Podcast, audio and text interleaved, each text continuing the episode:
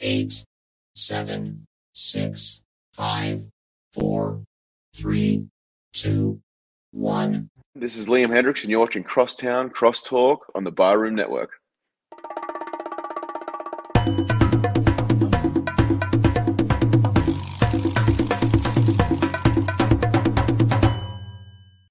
Some may find the following disturbing. Discretion is advised. Every summer in Chicago, the sunshine spotlights the city's spectacular skyline, its luxurious lakeshore, marvelous monuments, and the over 200 neighborhoods in the city. And it also brings to light two of the greatest sports franchises in the world. On the north side, it's the Cubs. On the south side, it's the White Sox. This is Crosstown Crosstalk.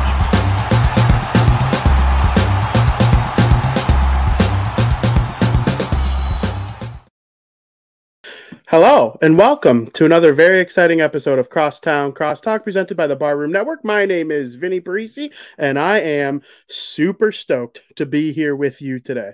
Today, one week removed from our last show yesterday that, or last week, that means we are one week into the Major League Baseball season. Every single team in the league has won a baseball game. I'm pretty sure. I'm almost positive every team in the league has won a game. And every team in the league has lost a game except for one. The only team that remains unbeaten in Major League Baseball is the Tampa Bay Rays, who are a magnificent, undisputed 6 and 0. Skokes, what's going on, my man? Good to have you in here with us. Today's a pretty big show. We are expecting to welcome in, pending no issues, you know, friend of the program, been on a time or two on the Barroom Network in general, David Kaplan of ESPN 1000, formerly of NBC Sports Chicago. I know plenty of Cubs fans have some intricate memories with David Kaplan being on their TV and their radio. So hopefully we're able to get him in here today. We're trying to work around some technical difficulties. So that's been a thing today, but I'm here with you no matter what. I'm here to talk baseball with you no matter what. You got something to say in the chat, throw it in the chat. I will respond to it and react to it.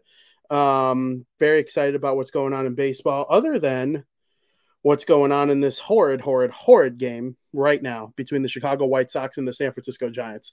The Giants come into this game with a record of two and three. The White Sox come into this game with a record of three and three. And the Giants absolutely pooped all over the ball that Lance Lynn was throwing today. And it kind of looked exactly like that first game against the Giants where Michael Kopech was just getting tattooed and you wondered whether or not he was tipping his pitches and whatnot. Well, Lance Lynn, same thing. The Giants have 12 home runs in this series. Absolutely unbelievable. Mr. Shorty says, Go Cubs. We will get to them in just a minute. Um, plans to actually get to them a lot um, in the 45 minutes to an hour that we're going to be here today with you here on the Barroom Network. Um, Skylar says, I'll be seeing Rays and Astros in person later this month. Should be a good one. There's no doubt. The Houston Astros, odd start for them. Very odd start for the Houston Astros. Wasn't kind of expecting that kind of start. I know the White Sox took two out of four against them, and then the Detroit Tigers took two out of three against them. So the Tigers are, or the Astros are three and four starting off the season and they're supposed to be the team that runs away with the AL West. And then there's the Seattle Mariners who are supposed to come in second and you know win the wild card by a pretty wide margin, or and even compete with the Astros for the top of the division. They're two and five, so there are a couple uh, Seattle Mariners fans up in arms over how the season has started for them. But we see this all the time where the Los Angeles Angels start off nice and hot. They got a bunch of stars on their team, don't they? Shohei Ohtani, Mike Trout. Yeah, they start off like that every single year, and then guess what? They end up going way downhill every time, every time. And as a baseball guy, love baseball, played it for 15 years in organized leagues throughout high school, never really missed a beat with baseball in my life. I think I speak for all of us people that are diehards like that in saying I hope the Angels make the playoffs this year. I hope I'm wrong in my prediction that this hot start will really, really cool off and they'll end up coming in third place at most. you saw Shohei Ohtani and Mike Trout in the World Baseball Classic. That was awesome. That was absolutely unbelievable. Imagine watching these guys in a Major League Baseball postseason in Los Angeles, where it's a little nice weather there in October, and then they got to go on the road and maybe play the Yankees or something in the ALCS. Wouldn't that be cool? Watching Shohei Ohtani play on the big stage, play on the Bronx in the playoffs. That would be awesome. And I honestly think it's like borderline foolish to not root for something like that. And I don't know. I'm very excited about you know what this league has started off doing so far. I think the AL East is an absolute juggernaut. I mean, the Boston Red Sox, they're three and four. Huge win today over the Detroit Tigers. They went down early. Chris Sale didn't look like he had his stuff. And then they came all the way back and got it done. Rafael Devers, Raffy, two scoops. Raffy, two scoops. Lots of big hits from him so far this season. You wondered if the Red Sox were actually going to pay him during the offseason. They let Mookie Betts go for a, in a horrible trade to the Los Angeles Dodgers. The return they got on that turned out to be piss poor. And then Rafa or Xander Bogaerts goes to the San Diego Padres in free agency. They don't even get anything for that guy. I just I I'm dumbfounded by what Chaim Bloom has kind of done to that team. But going back to the Angels, Skyler says, please let the Angels make the playoffs this year. Please let the Angels make the playoffs this year. We want Ohtani. We want Trout. Anthony Rendon suspended for five games because he couldn't keep his cool with a fan that called him a little bitch. You know how many times I've been called a little bitch? You guys call me that online half the time. Do I grab people by their by their chest of their shirt and say, "Come call me a little bitch"? Then he probably went to the locker room and cried about it. Anthony Rendon, soft, soft baseball player. Didn't know he was that soft. I actually kind of like Anthony Rendon. I think he's a really good player, and the Angels could, you know, become a powerhouse as long as he's there as their like third or fourth best hitter. Well, you're getting suspended because you let an A's fan get to you. You let one of the 12 A's fans out there get under your skin. Way to go, Anthony Rendon. Don't really understand that. Um, looking at the AL Central, though, White Sox three and four. It's already, I mean, you could say I'm crazy for already looking at the standings. I think you're out of your mind if you're a huge baseball fan and you're not already looking at the standings. Because then we get to like October or August, September, and you're like, well, if we want to make October, you know, we're going to miss by a game or two or make it by a game or two. Sometimes those games are in April. That game where you gave up a billion home runs to the Giants on April, whatever today is, and you're like, wow, if they were good in that game, we go into the playoffs right now. Or, you know, that random game in June where you blow a three run lead in the ninth. That stuff matters. So I think you're out of your mind if you're not looking at the standings already. Detroit Tigers, two and five, Kansas City Royals, one and six. Kind of saw those teams withering away early in the season. Yeah, get to the bottom of the standings already and let the big boys duke it out at the top. But the Cleveland Guardians, man, they lost on opening night, and I was making fun of them. I was excited. I was like, I'm not. I'm cheering on every um, Cleveland Guardians loss this season. And then they ended up winning five in a row, and they lost yet, or they won four in a row, then lost, then won again last night. I mean, Cleveland, Cleveland, they're just Cleveland. They're damn good. The New York Yankees and you know a couple other teams that are going to be competing for a wild card spot if they don't win their division. Um, those are the teams I think the White Sox might have to deal with this season because I don't know if I see Cleveland like stopping right now. They they're just so good. And their their strength of opponent has not been anything to write home about either. And the White Sox have had the defending World Series champion Houston Astros and a very good San Francisco Giants team. I mean, that's no excuse though. You got to beat who you play. You got to play who you beat. Um, and then coming up for the White Sox, they have this Pittsburgh Pirates team that's off to a tremendous start. I mean, rip on the Pirates all you want. They're one of the worst ran organizations in all sports. Yeah, you got to play three against them, though. And you're not going to tell me that that's not going to be a difficult series. So hopefully, this Pittsburgh Pirates team, they kind of cool down a little bit as they get ready to host the White Sox. I'm not sure. Are they playing today? Today being Thursday, for those listening to the audio version later. No, the Pirates are off today. So they're getting ready to host the White Sox as the White Sox are in the eighth inning, 12 3, getting sh- shellacked by the uh, San Francisco Giants, who, you know, I don't know what to think of the Giants, man. The Giants two years ago were the best team in baseball in the regular season, 107 wins. And then they were the National League version of the White Sox last year. You know, came in with huge expectations, this great year the year before, and then you take a crap and you go 81 and 81. And that's exactly what both the White Sox and the Giants did last year. Um, that happens. I mean, and then sometimes teams bounce back, sometimes teams, you know, they they keep down in the dumps. We'll see what happens with the White Sox and the Giants as the season goes along here. Um, a couple other notes in terms of wins and losses through the first week of the season. My Atlanta Braves. My Atlanta Braves, five and one. Not a bad start. They play again on Thursday night, not long after this show is done recording. Um, the AL or the NL East as a whole, though, has not necessarily been as much of a dominant powerhouse as I thought they were going to be so far this season. So let's run it down. Excuse me. Um, the Miami Marlins, they're tied with the New York Mets for second place in the division right now. They both started off their seasons three and four. Both of those teams believe they'll be better than they were last year, but that's saying a little bit different of a, that's singing a little bit different of a song for each team. The Miami Marlins weren't very good last year at all, and they're trying to be like, you know, a contender for a wild card spot this season. The Mets, they were a hundred win ball club last year that had aspirations of winning the World Series before it all fell apart in the postseason and then they go out and they make some moves this off season, and it just hasn't felt quite right for them so far this season. So they're three and four. I'm sure, you know, despite what the Franks Frank the Tanks of the world say on Twitter.com and all that, I'm not necessarily too concerned about the New York Mets right now. But I mean, you obviously you don't want to get too far under in the season and ruin any chance of getting where you need to go. So that's how I look at that. And then you got the Philadelphia Phillies, who are one and five, and they're tied with the Washington Nationals for last place in the AL NL East. But the Nationals are supposed to be one and five. The Phillies were just in the World Series. What are you guys doing? What's going on with the Phillies? One in five? You've won one game in a week? That can't be right.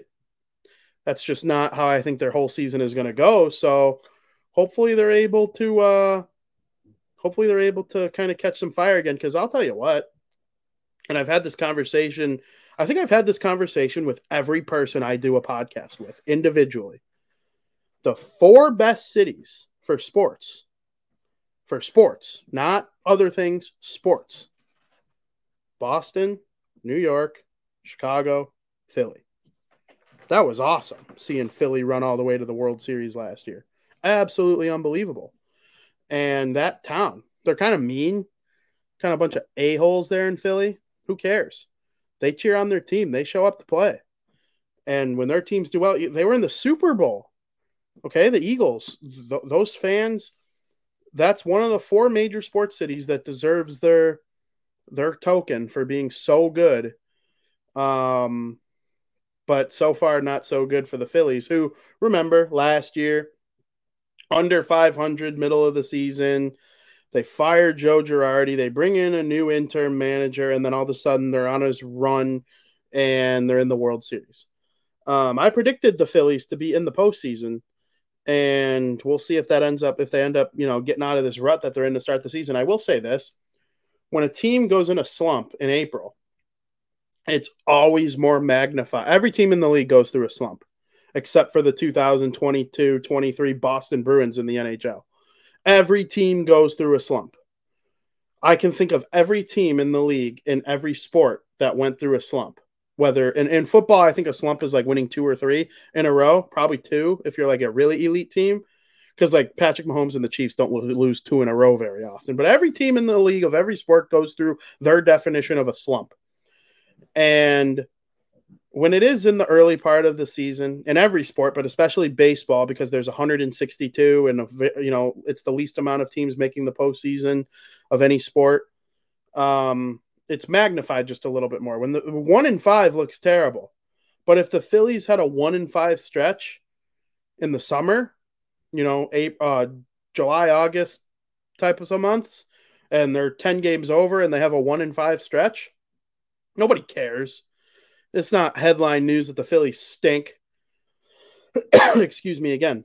It's going to happen a couple times this show. Um, one in five though to start the year. That's always going to be a little bit more magnified, especially when you're Philly and sports are everything there. And the Flyers stink. They're one of the worst teams in the NHL. Football season's over and the Eagles lost the Super Bowl, so everyone's just kind of probably got them on the back burner until the draft. And the 76ers are pretty good. 76ers are actually pretty damn good from what I know. I'm not the biggest basketball diehard in the world, but I'm pretty sure the 76ers are really good. Yo, Travis, what's going on? Um, I think Joel Embiid is going to win MVP. If we got basketball people in the chat and you want to correct me on that. Um, so I guess Philly is kind of comp- the Phillies are kind of competing with the 76ers a little bit. But I mean, it's the Phillies, man. They were in the World Series. Got to get out of that. Then we'll move over to the NL West, where I think it's one of the more intriguing divisions of the entire um, league as well. Kind of like the AL East. The AL West is supposed to be the same, but so far not so good for some of the teams that we're expecting to be up there. Uh, well, the Dodgers are four and two. The Los Angeles Dodgers, they didn't do much of the offseason. I know a lot of people got annoyed and mad with the way their offseason went. Um, I particularly wasn't like trying to put myself in the shoes of a of a Dodgers fan because they're going to go for Ohtani, right? I just don't see a world where the Los Angeles Dodgers aren't looking for Shohei Ohtani. And that's something that I think could really benefit them is adding a superstar pitcher and a superstar hitter all in one and if they pay him $500 million for 10 years, that's cheap. That's cheap for the Dodgers, one of the richest teams in the league. I don't know. I, I see that as cheap. I'm not even kidding because Shohei Ohtani, if he gave up hitting, just said, I'm not hitting anymore. I want to only pitch now. He'd make 300 mil. Easy. And then on the flip side of things, if Shohei Ohtani said, nah, I don't want to pitch anymore. I think I could hit 60 bombs, but if I pitch, that's going to take some out of me. I, I want to hit 60 bombs. I'm done pitching. I'm done. As a hitter, he makes 300 schmil. Put that together, you got $600 million. Well, nobody's going to pay him 600. I know I love people are 750 million. I don't see it for one person. I, I do think it being one person is going to lower the price a little bit because they're not going to give him his pitching value and his hitting value all in one contract. And I don't even think Shohei's necessarily going to be looking for that. But if there's a team out there that can afford it, that I think he would consider, it's the Dodgers. Now, he wouldn't have to move, right? I, I don't think he'd have to move. I'm not going to sit here and act like I'm a Southern California geographical expert, but I'm assuming that living in Anaheim, where he probably does, you know, are you moving too far? Are you moving a half hour north to go to Los Angeles? I don't know. Maybe. Certainly possible. But I also don't know where he lives. Could he live dead center of both? I don't know. But I do think of every team to sign with based on convenience, um, it would probably be the Dodgers. Also, when he first started coming over from Japan and looking at teams, a lot of the teams that intrigued him the most were the teams on the West Coast because that's obviously the closest place to home and you know the, the, Dodgers are right there. We, we went over this division already, so I'll just mention them really quick. The freaking Seattle Mariners have to be in the mix too. So I don't really know. I think I think uh, the Dodgers though they have the money, they have the resources. They they're gonna try and get this thing done, but they're four and two, despite not spending much in the offseason preparing to go for Ohtani later. Um, and who knows, maybe even if Ohtani and the Angels are out of it. Um, I I am not sure that they like keep him. They could trade him. they could trade Ohtani to whoever you know gives a nice offer. I don't know if the Dodgers would trade for him though. And I know not trading for him, like the team that would trade for him gets the advantage because they get to try and sign him and extend him sooner. But like the Dodgers, they have all the money. Like they're not giving up assets if they know they can make a competitive offer. Uh, Mr. Shorty says, I'll admit, I didn't think Ohtani was actually going to be as good as he is. Um, the only reason I did, and I got in plenty of arguments with my bar down talking hockey co-host Frank Mueller about it early on. He did not think he did not think he'd pitch. And I thought that was crazy. because I think if Ohtani were to pick one, it'd be pitching. And he just happens to be able to hit 40 bombs a season with a 900 OPS. Um, so to answer your question, Mr. Shorty, yes, I did think that. And I'm not just saying that because he is like, I know it probably kind of sounds like that, but I could like dig up some old tweets of me being super fired up about Ohtani when he was in Japan looking for his team. I wanted the White Sox to get him. I didn't want the Cubs to get him. All the same things that you hear from me about all the players I do think are elite were going on in my head for Ohtani back then.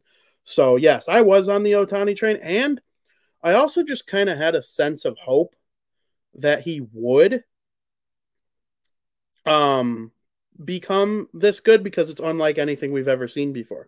Um, Mr. Shorty wonders, is Ohtani a full time batter? Yes, he is. And Ohtani is a designated hitter four out of every five baseball games. And on the fifth game, he pitches, and there's no DH or there's a DH rule, so the pitchers don't hit, except there is now what's called the Shohei Ohtani rule. And a pitcher is you are allowed to forfeit the DH if you'd like.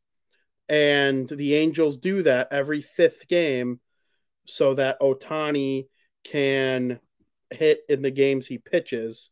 And then when he comes out, he can like resume playing DH again. And I've I've seen him grab his glove and play right field too.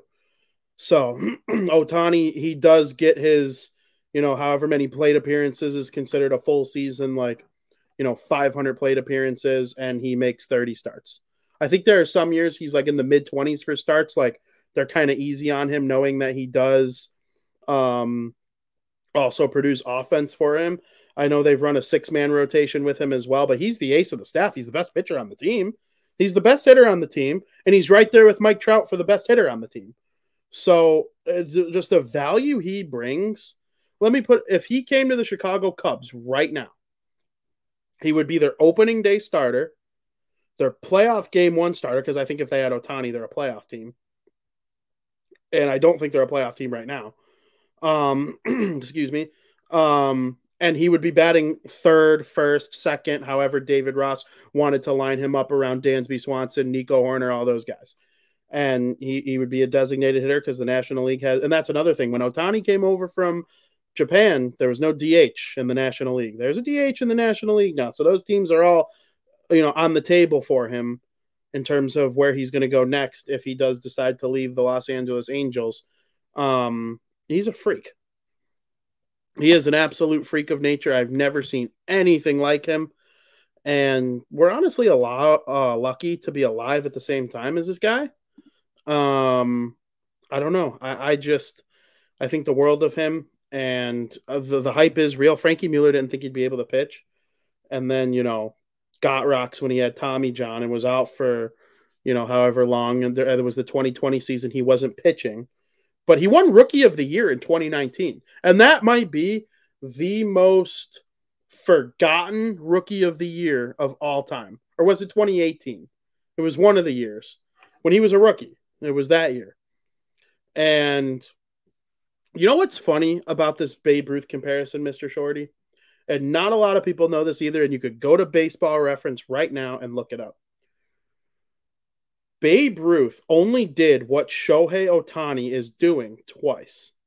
There were only two seasons where he was a full time hitter and a full time pitcher. When he was with the Boston Red Sox, he was exclusively a full time pitcher. And then he went to the Yankees and he did both for two seasons, too. And then the Yankees were like, oh, this guy, real good hitter, eh? We're going to stop him from pitching. He's not a pitcher anymore. I'm telling you right now, what Ohtani's doing is significantly more impactful, more impressive, and more godly than anything Babe Ruth did. And now in the early, you know, in the mid teens and early 20s when Babe Ruth was playing in the late 20s as well, he um pitchers didn't wait 5 days. No rotation had 5 guys in it. You know, they would bury guys arms into the ground a little bit more than they do now. so I don't know. I just I hate I hate the Babe Ruth comparison really because he's so much better than Babe Ruth was. And Babe Ruth hit lots of home runs. And I know people say the pitchers he were facing against were plumbers in the offseason or teachers or, you know, garbage men or uh, construction workers. That's that's all fine and dandy. That's the times. That's like ripping on Gretzky because when he played, the goalies were wearing newspapers for pads, right? Like, you know, Connor McDavid's doing what he's doing against goaltenders like Hellebuyck and uh, Shesterkin and Vasilevskiy. Like, uh, Gretzky didn't play any goalies like that until the mid 90s when things started to fall off for him. You know, when Brodeur started coming to the mix and Wah and guys like that. Um, but still, hitting 700 home runs, there's a reason other guys didn't do it, right? Um, yo, we got Foster in the chat. Fucking Foster. Vinnie, Travis, Shorty, Skoke, Skyler. Hope everyone is good. Uh, Foster, I hope you're good, man. I hope you're doing good. That's who I want to be doing good is fucking Foster. Sending me tweets every single day telling me how much you hate my guts because I make you like sports. Why does that make why does that make you hate me, Foster? That should make you love me. God, I'm happy about sports existing. Man, you wouldn't catch me. You wouldn't catch me saying that, Foster. Um, Mr. Shorty says, "How did he hurt his foot last night?" Who we talking about? Um, we talking about Moncada? That's the only player. It's the only player I can think of that hurt their foot in the last couple couple days. I have no idea. Um, but yeah, the, back to the Dodgers. I got off on a tangent about Ohtani. um, Foster says no hate ever, never take me. Oh, I know Foster. That's why I said it. If I thought you actually hated me, I'd block you. I'm just kidding. I take nothing seriously. Nothing. Um, can't take me seriously either. I come on here and say that I hope the Cubs go 0 and 162 every day. You, like I, I crack jokes. I'm a jokester myself.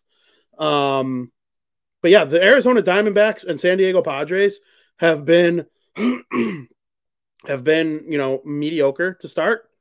Um, I'm not expecting a lot from Arizona this season, but I'm expecting them to be slightly improved. But the Padres, man, I picked them to win the World Series on this show. One week ago today, I picked them to win the World Series. And Juan Soto, MVP of the National League. They better giddy up. None of this three and three crap. What are you, the White Sox? What are you, the Cubs? Get out of here, Padres. Be better. And then the Giants are going to be three and three right now. They just ended the game. The Chicago White Sox lose by a final score of 16 to 6. Have you ever seen a team score six runs and lose by 10? Fuck, that's that's so stupid. I hate the White Sox. Um, and then Colorado's in last place, two and four. They're gonna have problems this year, right? Like they I, I one of the most dumbfounded I've ever been in my entire life was when I found out that Kris Bryant is a Colorado Rocky. I looked at myself in the mirror and I said, wow. Not only are the Padres or the Rockies a bunch of dummies, but Kris Bryant is too. What are you doing signing with the Rockies, Kris? You think they have a chance to compete anytime soon? You look at that organization and you think they have a chance to compete within the next two to three years, Kris? I would understand sitting out a year or two from the postseason, knowing that like good things are coming, similar to like Dansby Swanson you know, he's not expecting the Cubs to do much this year, probably not next year, but the year after, you're not expecting that from the Rockies. They suck. I couldn't believe that the uh, Bryants decided to go to Colorado. And I, I know he's from Vegas, but like sign with a different team that's close to Vegas. I don't know. I, I hated that move. And I, I just couldn't believe that that was the case. So, you know, we'll see what happens, but I don't think the Rockies are going to be that good. And another thing with the Rockies – they traded, and people are going to be mad at me for saying this. Nolan Arenado is the most talented player in the history of the Colorado Rockies. And they let him walk to the they traded him to the St. Louis Cardinals for a bag of baseballs, a can of um Skoal Red Mint, and a freaking Hot Pocket? Are you kidding me? And then you go and sign Kris Bryant. Why didn't you just keep Nolan Arenado? It makes no sense. It boils my blood that a player like Nolan Arenado, who was taken out of what should be a great, great baseball market in the Colorado Rockies, and they just sent away a generational talent. elite hitter, elite everything. And I just couldn't believe that that was the case. I mean, absolutely unreal. Um, just horrible, horrible stuff. Um, but yeah, and then you move over to the National League West or the National League Central, excuse me, and you have the St. Louis Cardinals, the Chicago Cubs, the Milwaukee Brewers, Pittsburgh Pirates, and the Cincinnati Reds. I'm not sure that that division is all that, but I don't know. I, I don't know what to make of it. The Brew Crew had a decent start. They obviously lost on opening day. Corbin Burnes did not look um, like himself in that first start, but they had a good series against the Mets to follow up as well. And the Brew Crew's pretty good. Um, the Cardinals, they'll they'll be they'll be around. They'll be knocking on people's windows all year long and annoying the crap out of them. Um, and then the Cubs. I don't know what to make of the Cubs. What are they, three and four? I think they're three and four, and they just they are an interesting team. They're a team that either could make the playoffs, they could, you know, kind of hover around 500 all year long, which is kind of what I'm leaning towards. Um, Joe Mantle says Jordan Walker is the real deal, Vinny. Yes, he absolutely is. And Skyler's pissed that he has to deal with him on the cards. Um, yeah, that really sucks. Um, what's the other guy that got suspended for a game by his coach for not hustling towards home? What a joke that whole story was. Just an absolute joke of a story. I couldn't believe it. Um, I I think the Brew Crew they're going to be better than people think. The Cardinals might be a tad bit worse than people think, but I still think one of them two probably wins the division, and then they get smoked in the playoffs by either you know the Dodgers or whatever team's a wild card team that they face in that early round that they added. Um, trying to see here. A the, the Cubs are going to be in it all year though. And Skyler says Corbin Burnes just has a hard time against the Cubs for whatever reason. Isn't that bizarre? That's honestly bizarre. And it's something that I think every player has that team, whether it be a hitter, whether it be a team, whether it be you know anything. The Calgary Flames went 0 and 3, 0 2 and 1 against the Blackhawks this year. That's going to cost them a playoff spot possibly. But I don't know. I don't love all the moves the Cubs made during the offseason. I love Dansby. Dansby's a great player. And yeah, he waited until his contract year to um go off the way he did with Atlanta. And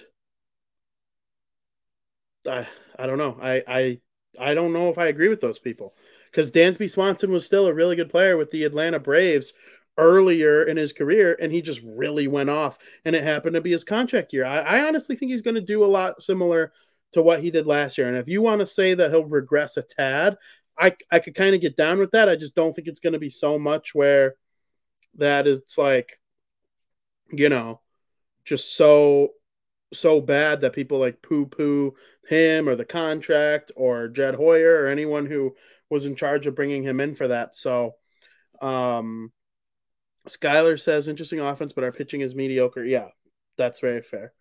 Um, fucking Foster says Vinny been saying that for 50 years. I don't know what to make of the Cubs. Um, in 2014, when the Cubs were in the second half of that season, and they really, really um, kind of got hot towards the end, but they came up short of the playoffs. I think they ended up coming in third place in the NL uh, Central. That is a time where I was like, okay, this Cubs team is absolutely, you know, on the rise. and then 2015 comes around and they refuse to call up Kris Bryant out of camp. Kris Bryant's going to AAA? What? Why? Why is Kris Bryant going to AAA? Oh, they're trying to manipulate his service time. Yeah. People in Chicago were learning all about service time because none of our teams actually were, you know, diligent or anything like that. Um, Mr. Shorty says Dylan Cease allow a bunch of those. Dylan Cease gave up one home run, and that was his the one hit he gave up. So you chill on your Dylan Cease hate there, Mister. Um, if you're gonna hate on Dylan Cease, bring facts to the firehouse, Mister Shorty.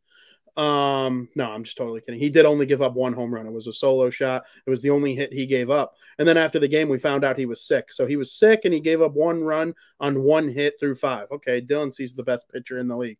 Um, yeah, you should be pissed the Cubs traded him. Everyone's mad that the Cubs gave up Eloy. I'm like, yeah, when Eloy's healthy, he's a bomber, but he's hardly ever healthy. So like, let's talk about Dylan Cease here. Um, he could win the Cy Young honestly through two starts. I would say he's I know early April, blah blah blah. Feed me the blah blah blah. Um, he's the early can- leading candidate for the Cy Young Award, I think, in the American League. Can you think of someone who's off to a better start? No, you can't. Um, I don't know. Uh, Dylan Cease is amazing. Uh, what were we talking about right before? Oh, was it the Cubs and what we think of them? Oh, Foster said he. Uh, I was going through my history of the Cubs in 2015, I was like, they I couldn't believe they kept Kris Bryant down. Um, they they uh they overperformed. I think in 2015. Sky says I think 2014 was a bad team, but the last month or two, yeah, yeah, absolutely. That's what I was saying. Just towards the end of the season, they were so hot, and they like caught fire, and you're like, okay, this team's going to be pretty good next year. And then in 2015, they were good. I mean, there's no doubt. And they were like one of those teams like if they get hot they could win this division they ended up coming in second for the division because 98 games wasn't good enough to win it the cardinals won 100 i maybe they won 97 did the cubs have to go to pittsburgh for the wild card game i think they went to pittsburgh for the wild card game and kyle schwarber hit a bomb off of Gerrit cole and the Cubs ended up beating the Pirates and advancing to the second round. They beat the Cardinals, then they lost to the Mets in the NLCS, and then the following year that team's coming in. And when they're entering, when they're entering, uh, you know, 2016, and you're like, man, this these guys were these guys were so good at the end of 2014. They carried it into 2015. They made their deep playoff run. They got playoff experience, and now they're going to start bringing in some solid vets to, you know, kind of add to the core a little bit. And they did. And they ended up winning the whole thing. So I think that was the one time, the end of the 2014 season was the one time in my life where I was like on the opposite end of fucking Foster. And I said to myself, I actually do know what the Cubs are doing. So I don't know. Sky says I've never mad about the Eloy trade, was always upset about the Cease part. I mean, if Eloy was healthy, he would be the highlight of the trade. And that's saying something because Cease is an ace. But I do think Eloy has 50 bomb potential. He's just never going to show it because he's always hurt. And you didn't know when they traded him that they were going to add a National League DH, and they probably would have kept him and Schwarber.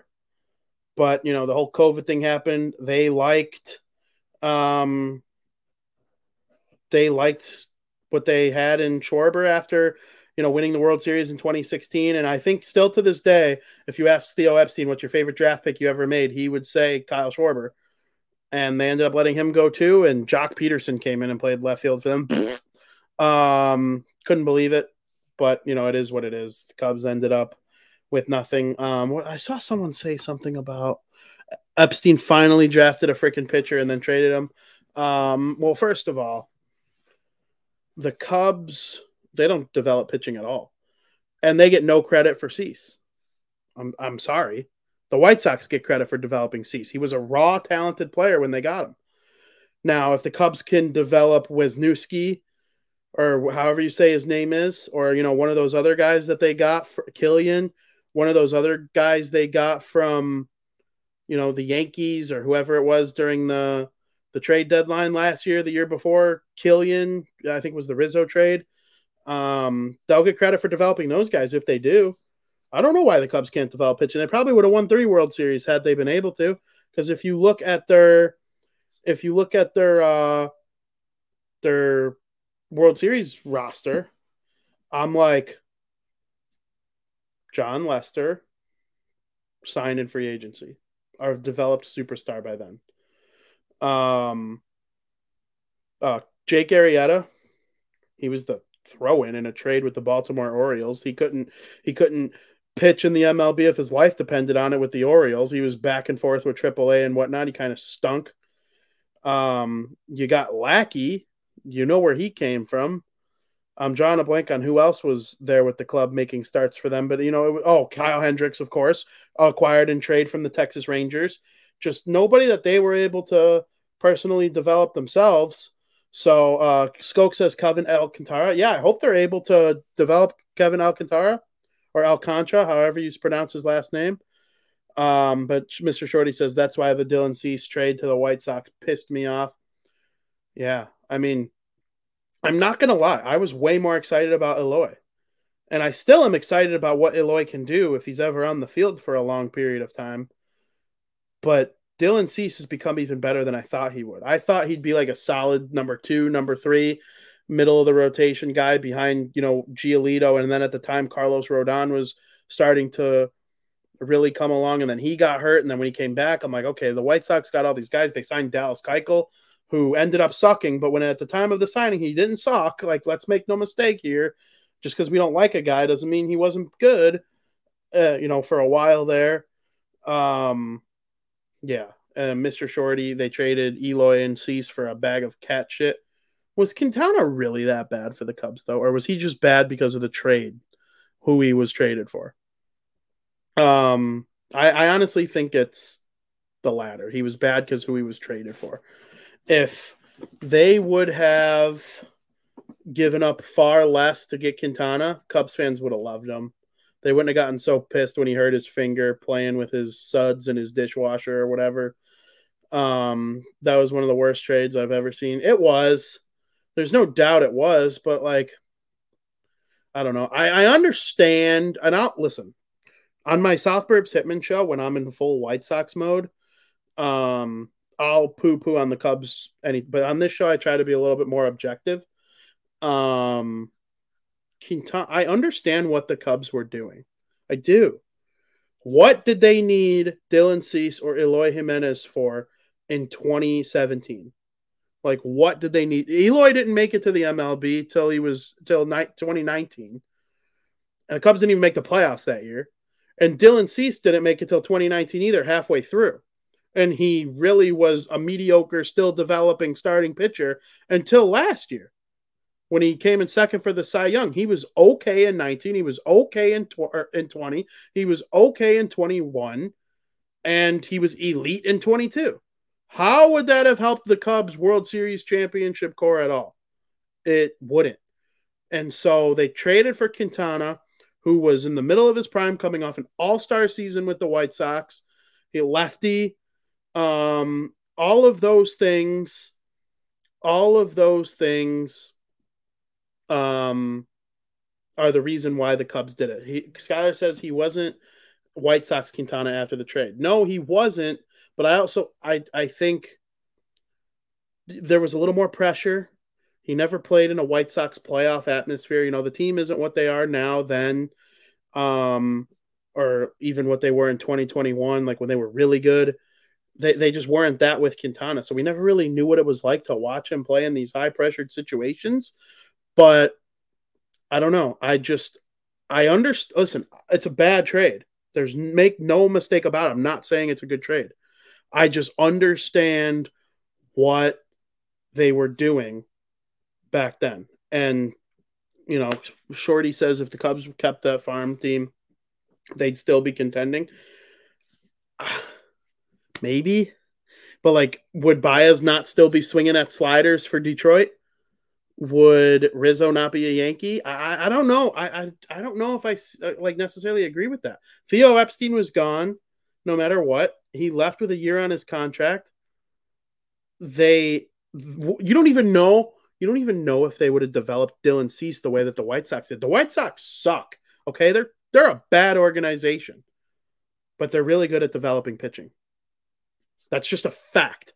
Look at their recent history of prospects and they've developed them all. Are they bad at developing hitting and you know making sure? I mean, Yoan Moncada is off to a good start, but like, are they good at keeping people healthy and you know keeping batters accountable and uh, producing offense? No, they're not. Unless you play first base, you end up being a crappy hitter for the White Sox because you go from Frank Thomas to Paul Konerko to Jose Abreu to Andrew Vaughn, four outstanding first baseman hitters. But like outside of pitching, the White Sox don't do anything well, but they do that pitching. Uh, maybe Dylan Cease had the tools when he was with the Cubs, but I've also I've heard a Dylan Cease interview that a lot of things changed for him when the White Sox got their hands on him. And according and listen, this might just be an example of a player talking nicely about his current team, but he claims that the White Sox do something differently with their pitchers that other teams don't do. Um, people are going, oh, steroids, eh, maybe, hopefully. Um, just kidding. I don't know. I just I think the whole debate thing it's kind of water under the bridge now because Dylan Cease is so good.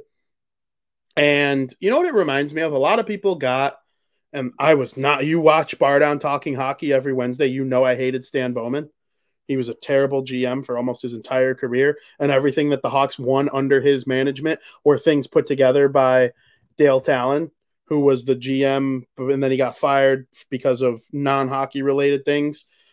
Um, one thing I did get from him, he traded for Andrew Ladd in 2016. He tried to get Ladd back, and he gave up some nice pieces to get Andrew Ladd.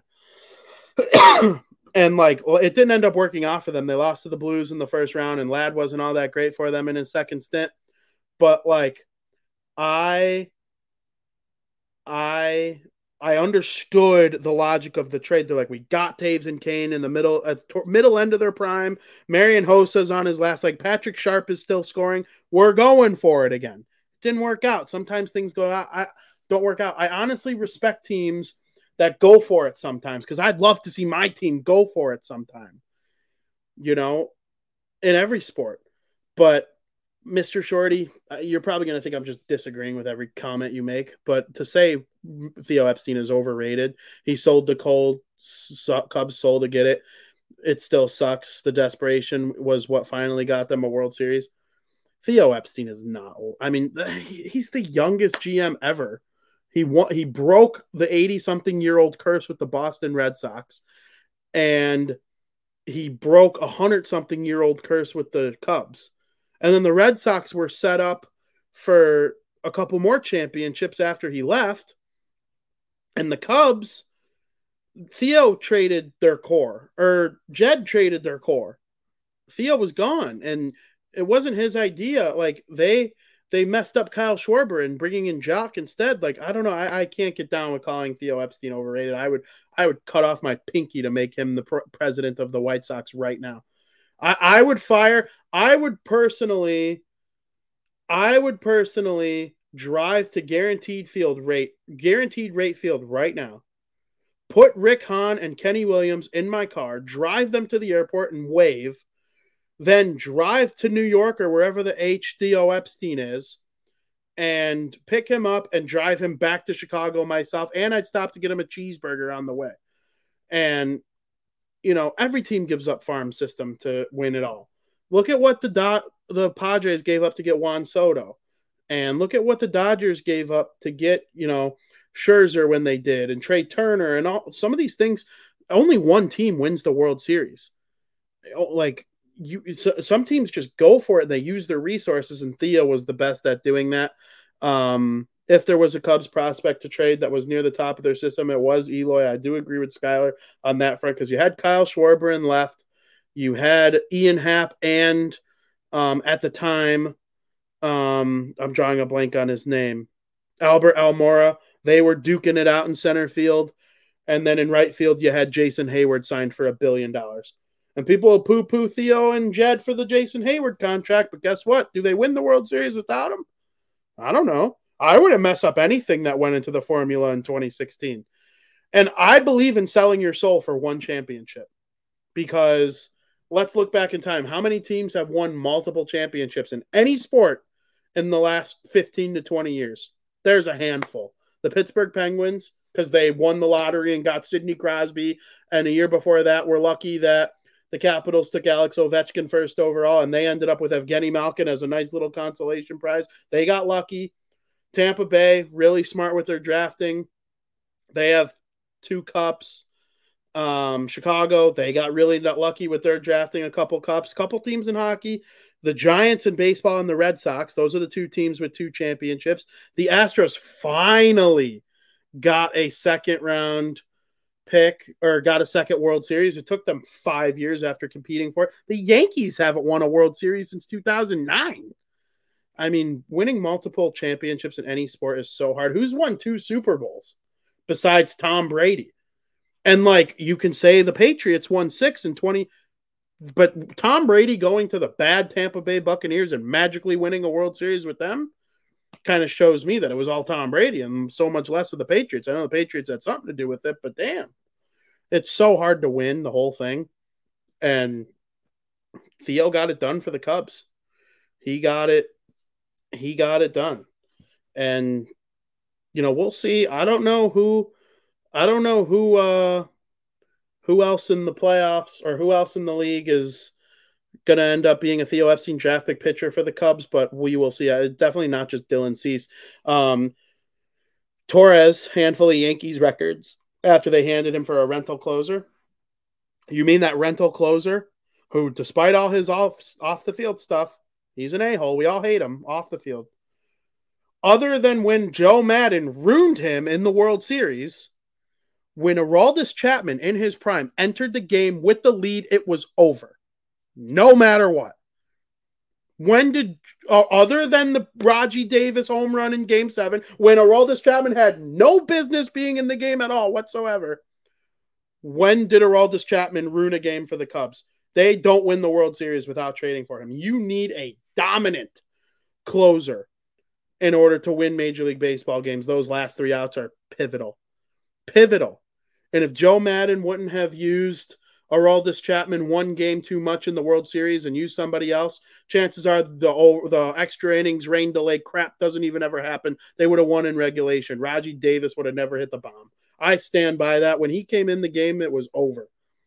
And I don't know. Gleyber Torres is a good player, but like this year, he's off to a good start, and people are acting like he's the second, he's the second coming of Jesus, and you know he's been very mediocre the last couple seasons. Now, I'd like to have Gleyber Torres as the White Sox second baseman, if I am absolutely being honest with you. He's a great player. There's no doubt. And they gave up Jorge Soler for Wade Davis a, a year later. Wade Davis wasn't the closer the Cubs were hoping he'd be, but he was still a competent closer that they were okay with in 2017. And Jorge Soler, yeah, he hits moon bombs, like he's not that good of a player. He's not someone I'm crying over not having if I'm a Cubs fan. Um, yeah, I don't know. And Shorty says trying to fire up Cap with my rhetoric. I think Cap might have bailed on us, guys. And that has happened to me a couple times here on the Barroom Network. It's actually uh, the only times I could think of it happening was when Sean Burke stood me up. Um, and then Cap today and you know, Cap will do what Cap does. I don't know what's going to happen with that, but a misunderstanding on time. He's usually great about keeping arrangements with us. Um, yeah, and we'll force him to commit with us next week. And I do believe Twins Ted is going to join us next week because the White Sox are going to be coming off a series with the Minnesota Twins. But uh, Shorty says Soler forgot about that shitty trade too. Soler sucks, Shorty. He hit a couple moon bombs in the World Series with the Braves in 2021. Big deal. The Braves had to trade for him from the Royals. And the only reason they traded for him from the Royals was because they reorganized their entire outfield at the trade deadline that season. They traded for Joc from the Cubs and they traded for Soler from the Royals. And then there's one other guy that they traded for. I'm drawing a blank on who it was. Who was the third outfielder that the that the uh I can't remember who it was. It was someone who has a similar name on the guard. I don't remember. Who cares?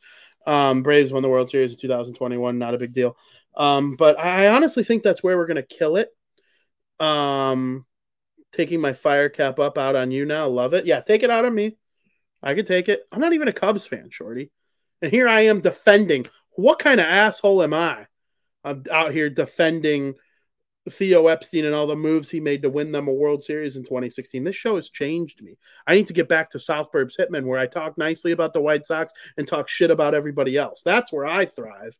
Here I am talking all tummy sticks with the Cubs' former brass. Yuck. I'm gonna go write a mean tweet about the Cubs right after this show ends. I have to after I get all this stink off me. I'm just kidding. Um, I actually, I've enjoyed what the Cubs are doing, and they make the White Sox look dumb, and I hope that continues. Uh, the White Sox win a lot of games in spite sometimes of the poor th- decisions that they've made, but at least the Cubs in the last couple years have handed out a um hundred million dollar contract. The White Sox have never done that. The highest paid player in the history of the team is Andrew Benny Buttcheeks, who has been off to a terrible start with the White Sox. Just an absolutely brutal addition so far. Hopefully, he makes me eat my words. Um, Skylar says Soler was an exciting band aid for a while. He was a young prospect that I actually thought was going to become like this great outfielder for them, but he he didn't prove his worth in 20 I mean, let's look at the Cubs in 2016 and then we'll kill the show. At third base you had Kris. At second you had that complete doucher or no. I'm at second at short you had Javi. You had Javi and then at second you had that complete doucher Addison Russell. And then uh, every now and then you'd mix in what's his name? The kid, the guy with the wife who sang his song and then they got divorced. Mess, messy, messy, messy situation. Zobrist, Ben Zobrist, and then Tony at first. You know the pitching staff, and then the catchers were David Ross, Miguel Montoya, getting pissed off that they played Willson Contreras more often. Those were the three on the roster at any given point. And I'm pretty sure they cut Miguel Montero at some point because he was being a crybaby about letting the young kid who's better than him play just an absolute crybaby of a player Miguel Montoya was. Um, then in the outfield, you had Schwarber in left, but no, Schwarber missed the entire season in 2016. He didn't come back to the World Series. So who was the left fielder?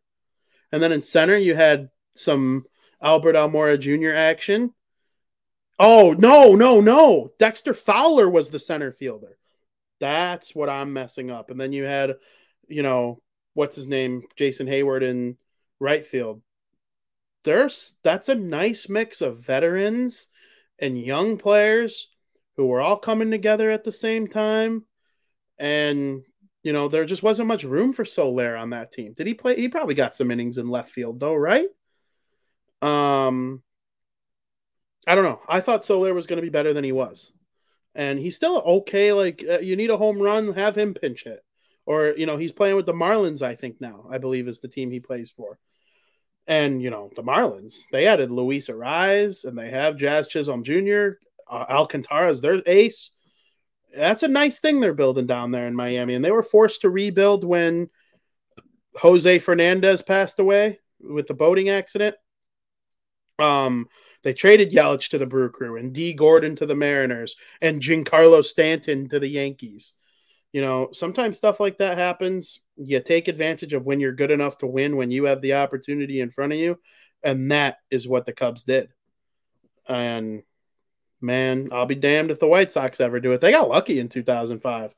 Not lucky, they were great, but like they didn't make any of these crazy trade deadline acquisitions where you're like, okay, now this White Sox team is ready to cook with gas, man. They traded for Geoff Blum, who like hit a extra innings home run in the World Series. They brought in AJ Pierzynski before the season started. You know, that team was just in a true example of a team coming together and getting hot in the playoffs. The Cubs, they went for it. And I think you're much more likely to win when you try to win. And I know that sounds redundant, but it, it it's not the logic that all teams in baseball use. So that's where I will end today's show. David Kaplan owes me one. Um, I've been talking by myself to myself with help from the chat for about an hour, and I've had very much fun doing it. This was a fun time, and I hope everybody enjoyed being a part of this conversation. And I hope everybody resumes the conversation with me next Thursday when maybe we'll have Cap. We will have Twins Ted. I'm almost positive. Um, you know, I like having guests on this show as well as talking to you guys.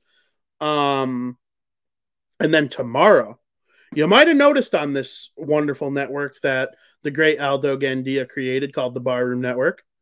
There was no bar down talking hockey. If you're getting your hockey fix, you need your hockey fix. Uh, the playoffs, playoffs, they start in eight days. Eight days until the National Hockey League postseason is underway. And is it eight days? I'm so dumb. Very, very dumb human being, me, this guy.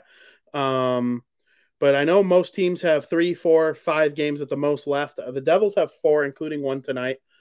And um, Frank and I are very excited to talk about all the races coming down to the wire. The Bruins clinched the President's Trophy. Are the Devils going to win the Metropolitan Division? Are they going to come in second and host the Rangers in the first round?